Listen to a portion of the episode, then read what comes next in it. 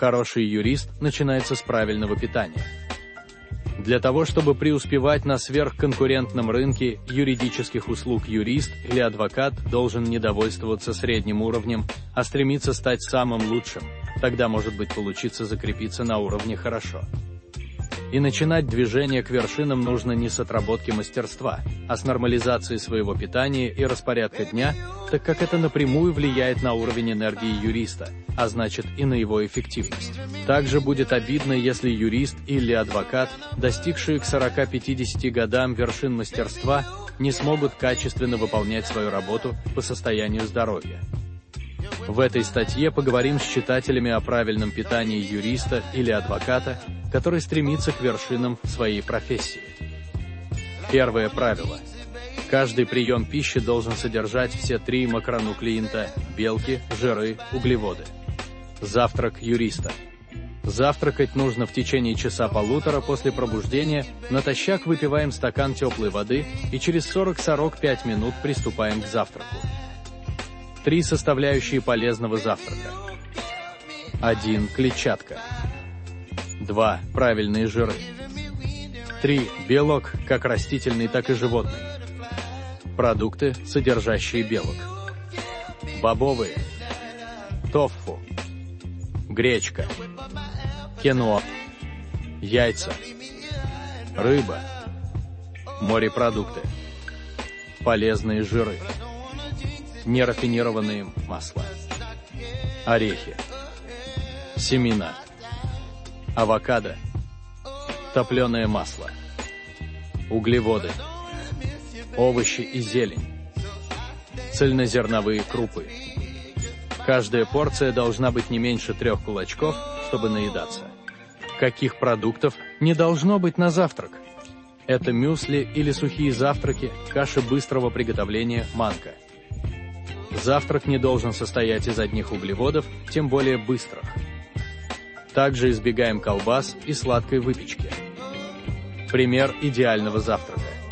Омлет на кокосовом молоке со шпинатом, чашка овощей с зеленью, заправленная оливковым маслом с добавлением семян. Правильный обед юриста. Это очень важный прием пищи. На него должны приходиться около 35-40% суточных калорий. Если пропустить обед, то организм начинает входить в экономный режим и начинает сохранять ту еду, которую мы ели на завтрак, и превращать ее в жировые отложения. К тому же пропущенный обед не позволяет человеку контролировать вечерний прием пищи, который должен быть в два раза меньше по калорийности, чем дневной прием пищи. Обедать нужно не ранее, чем через 4 часа после завтрака. Если вы захотели есть раньше, это означает, что вы не добрали белков, жиров, углеводов свой первый прием пищи. Обедать желательно в обществе других юристов или адвокатов, чтобы параллельно узнать у них что-то ценное или клиентов, чтобы скрепить отношения, преломив вместе хлеб, так сказать. Пример идеального обеда. Костный куриный бульон с добавлением овощей и кенуа, белая рыба с запеченными овощами, тыква, свекла, цукини.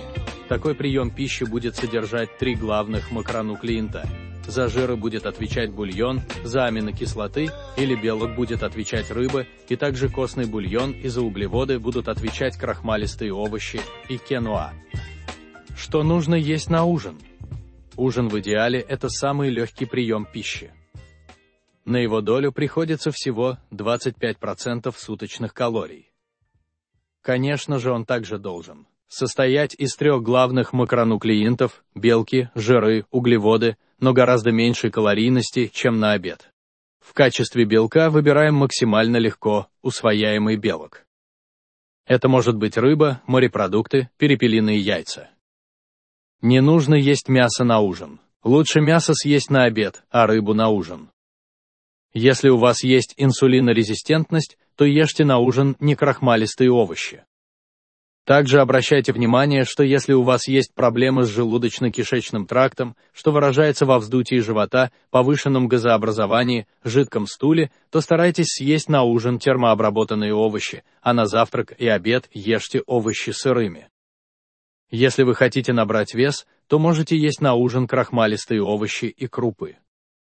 В качестве источника жиров выберите нерафинированные масла и семена. Категорически исключите на ужин хлеб, макароны и выпечку. Идеальный ужин может выглядеть так. Филе белой рыбы с пюре, из цветной капусты дополнительная порция овощей с зеленью, заправленная оливковым маслом и семенами. Ужин должен быть не позднее, чем за 3-4 часа до сна. Ночью организм должен восстанавливаться, а не переваривать пищу. Сколько времени должно быть между приемами пищи? Любой съеденный нами продукт в той или иной мере влияет на выработку ферментов и гормонов в нашем организме. В первую очередь нас интересует гормон поджелудочной железы инсулин. Он необходим организму для того, чтобы снижать уровень сахара в крови.